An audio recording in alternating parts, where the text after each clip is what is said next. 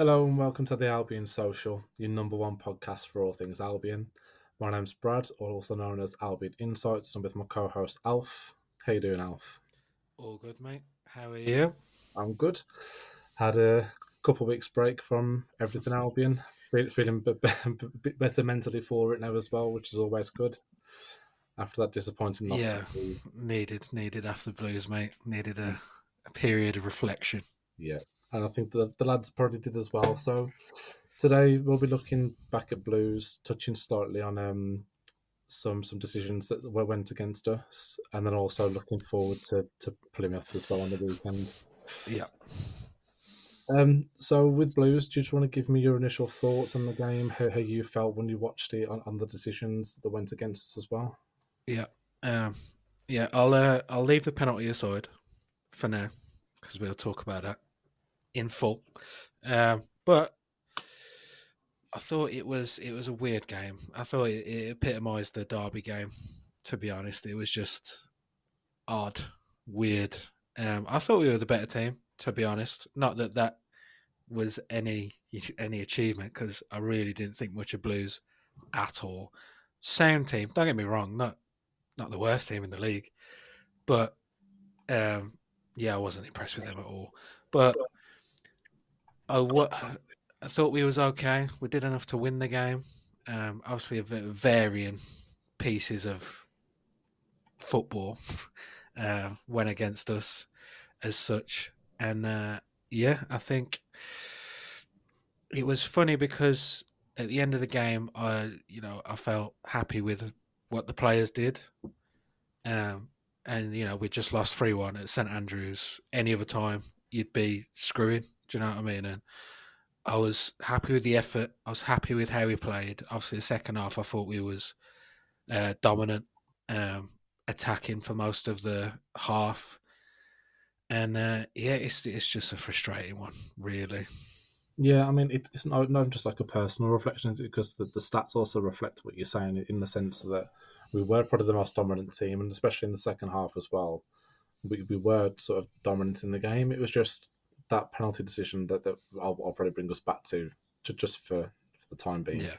Um, straight away in the 23rd minute, it was 1 1, and we, we sort of, we still could have had the game by the scruff of the neck, but I feel like maybe we didn't kick on enough and put enough pressure on Blues. I feel like we, we, we'd done ourselves, we, we played okay, and we, we, sort of played into Blues' game almost, in my opinion. Well, I think um, with the penalty, it was uh, I think it was a big matter of momentum um, mm. because it was I feel like before the penalty we was the better team.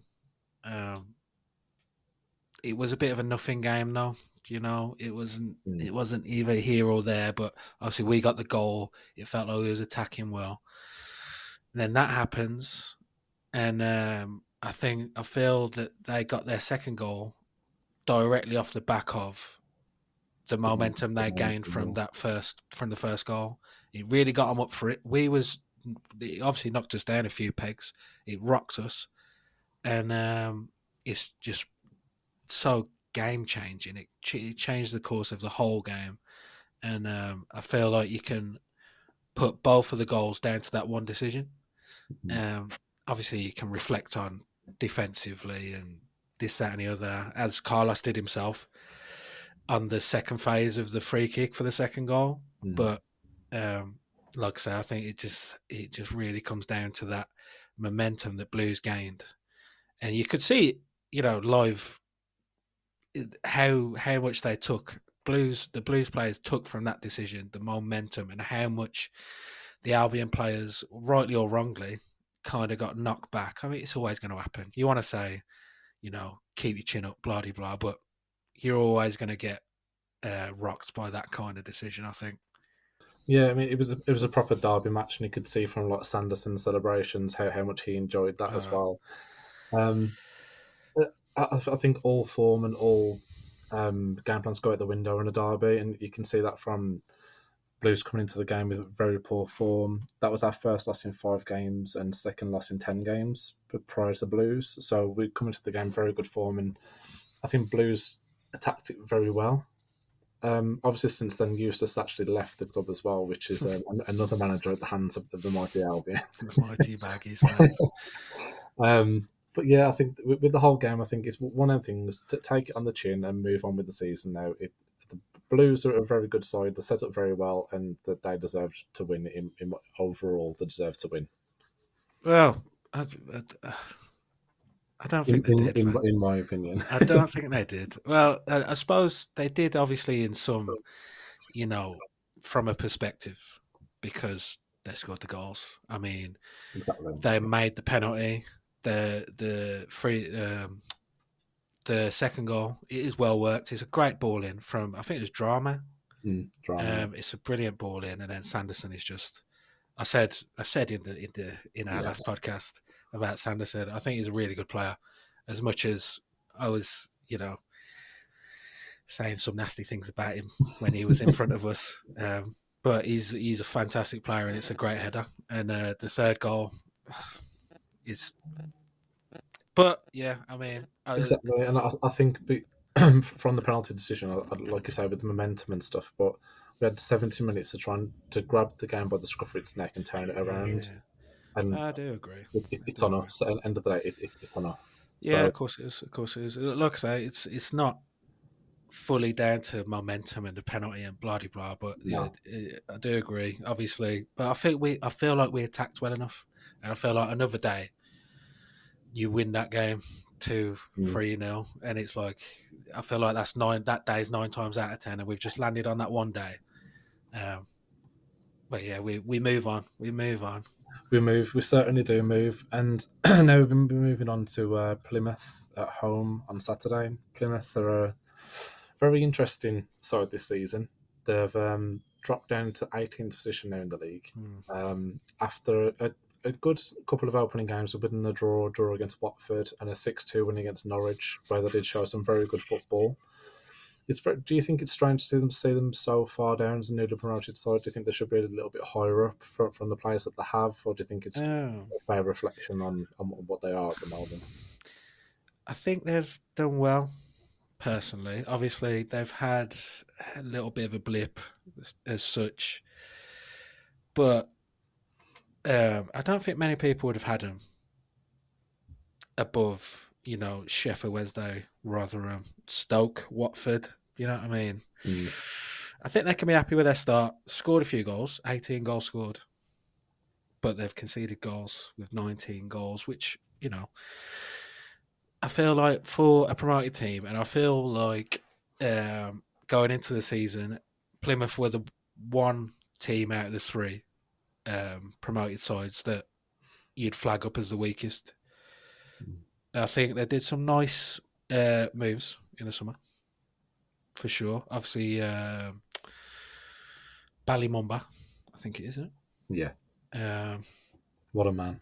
Yeah, great player, great player. Obviously, they've been playing him left wing, I think, haven't they?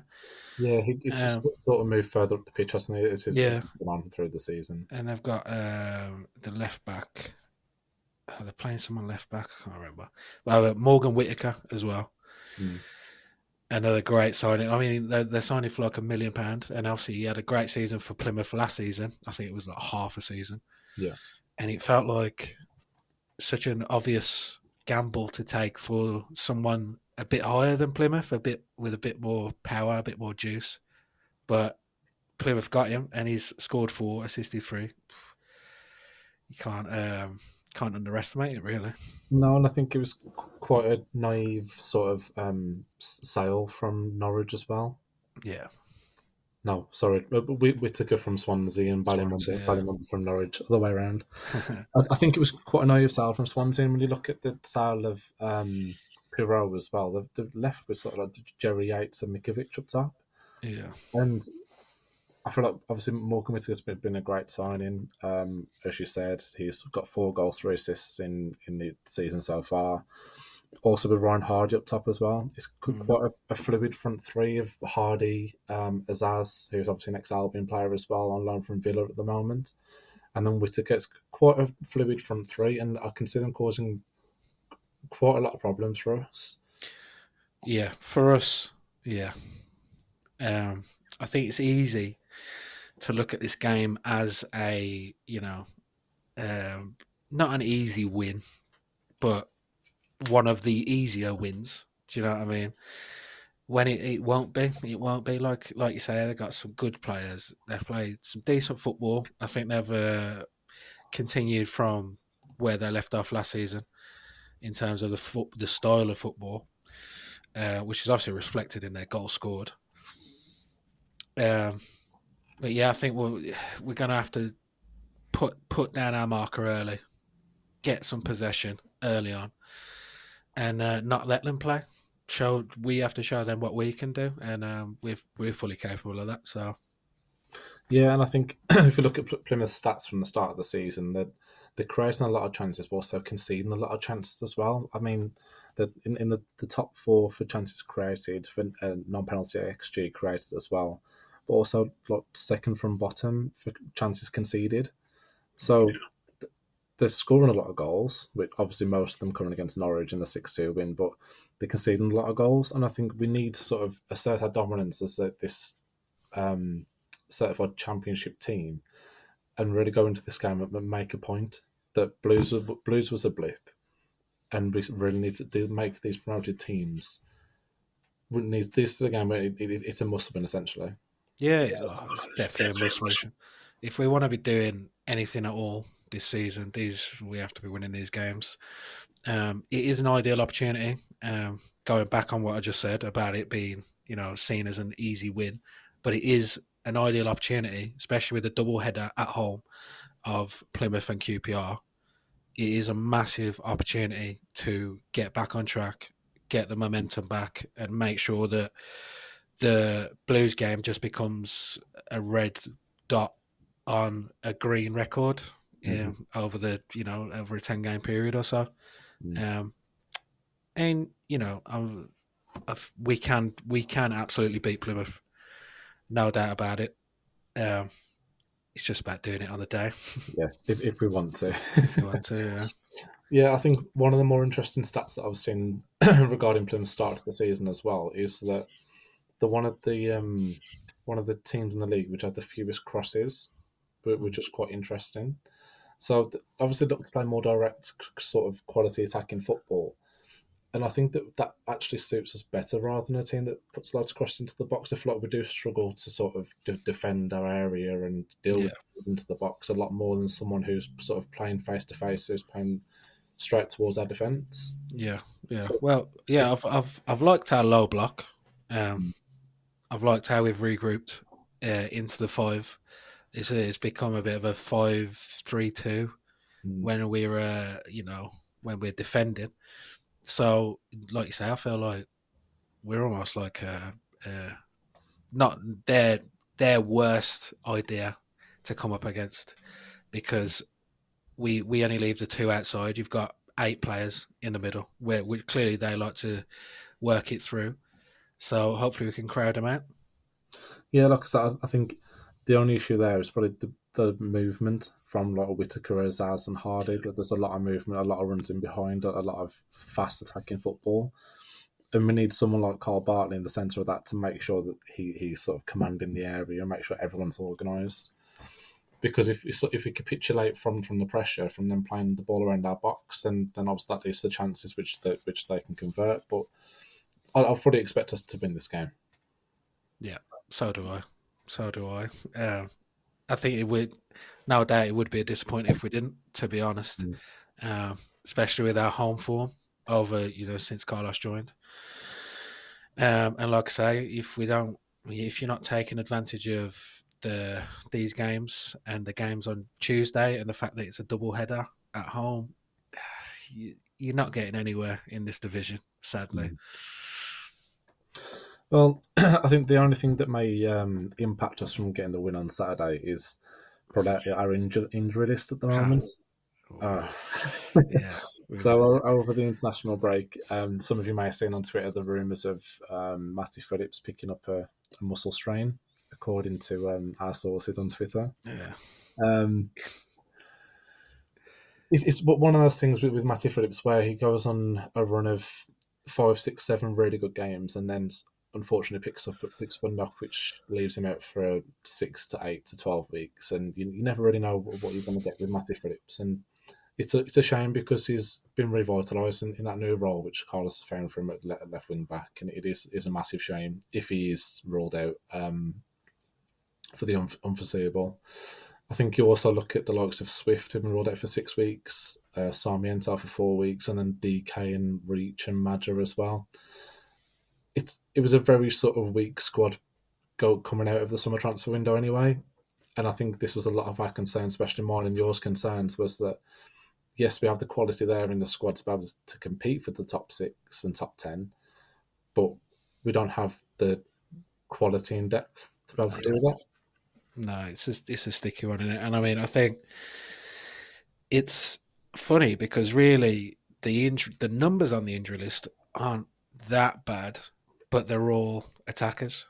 So it is bad because you're losing Phillips, who is obviously um, a left winger slash left left wing back, and you've lost Swift now, who's in the ten, who we haven't really got another number ten, um, and obviously uh, Carlos has kind of crafted a specialized position for Swift on that left wing coming inside role that uh, really we haven't got anyone to fill those shoes. So, um, yeah, I mean, if it if it does turn out that um, Phillips is injured, and uh, like you say, it is it's the annual the annual you know Matty Phillips has a good run and then he's out, and you're like, ah, it's just frustrating. Mm-hmm. But if it does, if it turns out that he is out for a bit, uh, I'm not just trying to rack your brains about how to rejig the uh, starting eleven. To be honest, well, yeah, um, because he sort of is pivotal to the system, in my opinion, and obviously in Carlos's opinion as well. And I think it, the only two options really is is it a straight swap for Townsend at left wing back, or do you revert back to a to a back four with Townsend coming coming in at left back and then going to two centre backs? Yeah, that's that's what I'm, that's what I'm saying. I think um, I'm a fan of Townsend. I always have been, but he's not a wing back at all. He's he hasn't got the ability to take on a man. He's not blessed with great pace. Um, I think he's got a decent delivery on him um, but his delivery is suited to supporting a left winger, and Townsend can kind of drop back and send in those deeper deliveries mm. uh, to the back post kind of thing. He's not suited to get into the byline, this, that, and the other. So it's it's a sticky one, really. Do you, like you say, like for like with Townsend, to keep that structure um, that we've obviously built up, that Carlos has built up, or revert back to that four, which could obviously it could be risky, especially with how Plymouth play, as we've said, um, into play. Um, you, could be bringing centre backs out of position, full backs out of position. It's uh, it, it would be a risky change, I think.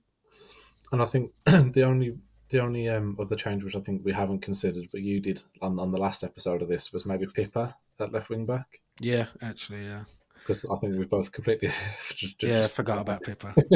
Poor chap. Um, but yeah, it, it, could be an inclusion. I think he should be up to match speed now. Really, he's had what five, six weeks with, with us now, sort of training yeah. with a few games, a couple of um, sort of little appearances here and there. Um, it could well be that he is included in the side on, on Saturday at left wing back, and he, he does Carlos does stick with the five at the back sort of system because I do think that the five at the back is the one which he will go for, and it probably is the best suited to the opposition as well. Yeah, we're then playing three three forwards essentially. We need the three at the back.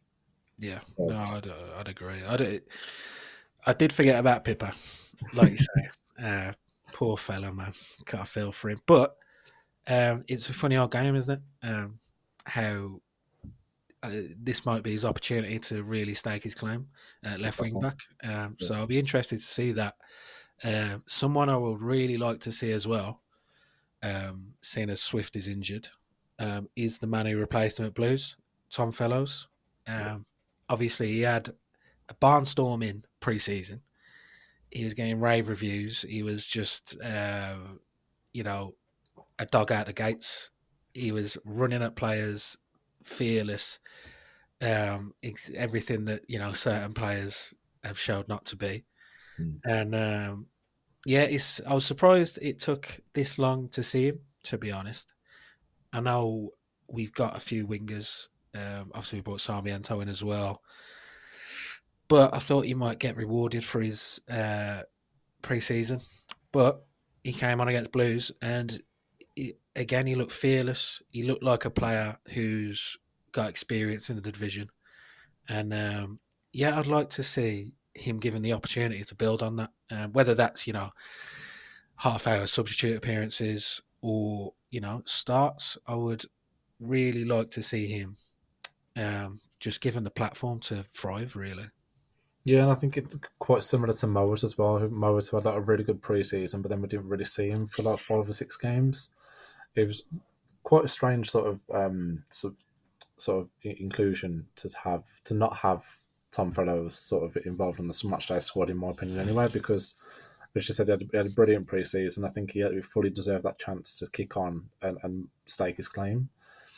And these injuries, yes, that obviously they're very negative for the squad overall, but for these type of players who are on the fringes, that it's a massive opportunity for them to come in and, and make a, make a point and say, okay, I deserve this chance. And we are in sort of a transitional period at the moment as well as a club. So these players like Tom Fellows and Caleb Taylor, they will get chances throughout the season, and I would really like to see Tom Fellows be included. As you say, maybe it's the last half ever sub or something, just against Plymouth, just to show what he can do again. Yeah, definitely. I mean, it's I think it's the least he deserves.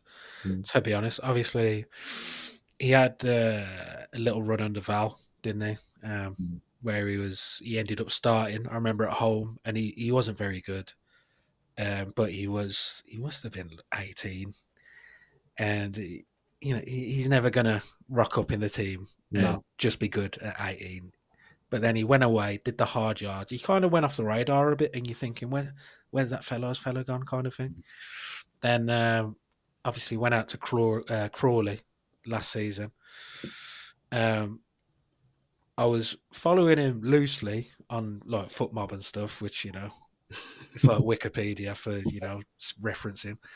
Um, but it seemed like he was having you know an adequate season, pretty decent, um, playing a lot of football, which is the main thing at his age. He was 19 when he left.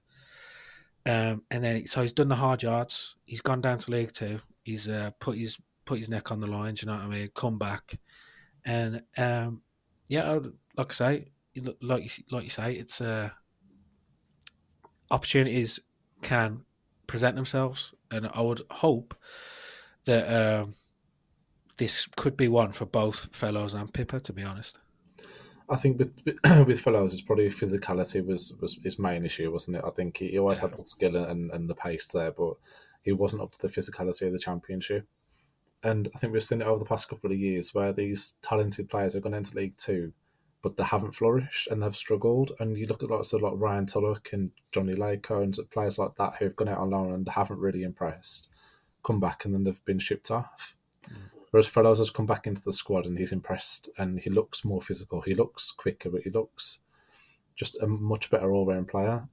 And you really hope that it's one end player so that they can now kick on and, and sort of make his mark like, like O'Shea did. Yeah, yeah, that well, yeah. And I mean, um, Dara, it was, as you say, opportunities. Uh, while while you're in transition as a club, and his opportunity came from obviously uh, Ferguson getting injured. And yeah, Ferguson's came from yeah, and Ferguson's came from us not having a right back, and uh, Slav liked what he saw, and he gave him a chance, and he took it. And uh, I'm a big advocate for, you know, giving these players the the opportunity um, because what what have you got to lose for a start? Uh, and now we're in this kind of position. Obviously, when you're in the Premier League, when you're maybe like we was under Big Dave or Slav, um, which funnily enough Slav gave you know Ferguson and um, Dara their chances. Maybe you can say, yeah, let's you know draw back on the youth youth players and stuff like that. We need to get this goal, but now we've we've got nothing to lose, especially with the injuries as you as we're saying. Um, so it's I'd be disappointed to be honest if uh, by the time Swift gets back, uh, Fellows hasn't at least started a game. I would be really disappointed to be honest. So I think the last question I have for you, Alf, for today is: What do you think our front three will be for uh, Plymouth on Saturday? Well, um, God, it'll Can you, can, uh, can, can you see BTA coming back into the front three? Can you see Jed moving back? in Yeah. Yeah, see, uh, I was missing someone then. I was, yeah, so it would, it's got to be um, Diangana on the left, um, Mm. which is another like kind of blessing in disguise because that's his. He's, he plays the left side is his side. Mm. Um, obviously, he's been playing on the right to accommodate Swift, rightly so. Um, but again, another opportunity for someone else. Uh, obviously, Jed on the right, uh, bit of a given, even with with without injuries, and then BTA through the middle. I would, I, I think, you can uh, put your mortgage on that being the front three. To be honest, Yeah. seeing as it's literally just fellows after that, isn't it? Um, Exactly, and I, I think I fully agree with that as well. I think it has to be a front three. I can't. Doesn't. There's no one else really that, that, that we can play in, in that front three. So it's a difficult one, but an easy one for Carlos. It seems. Yeah, yeah. Um, but as I say, I would like to see fellows off the bench. Um, and he's um, he, he tends to take Diangana off, doesn't he? Or Wallace, to be fair. He, he tends to uh, if it's not working or you know he, fresh legs. So I'm quite hopeful of seeing fellows. To be honest, on Saturday. Yeah. I, assume that the fellows will have have a bit part at least Yeah. um, in the game on Saturday, especially with the game coming up on um, midweek as well against QPR.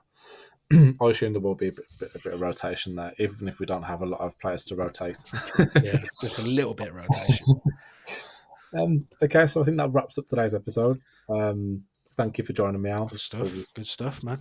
great to discuss that with you, and hopefully we can pick up three points on Saturday. Yeah, fingers crossed. Hopefully, next time we talk, we'll be six points up. That's great. Thank you. Nice Thank you one, for listening, everyone. Bye. See you later, mate.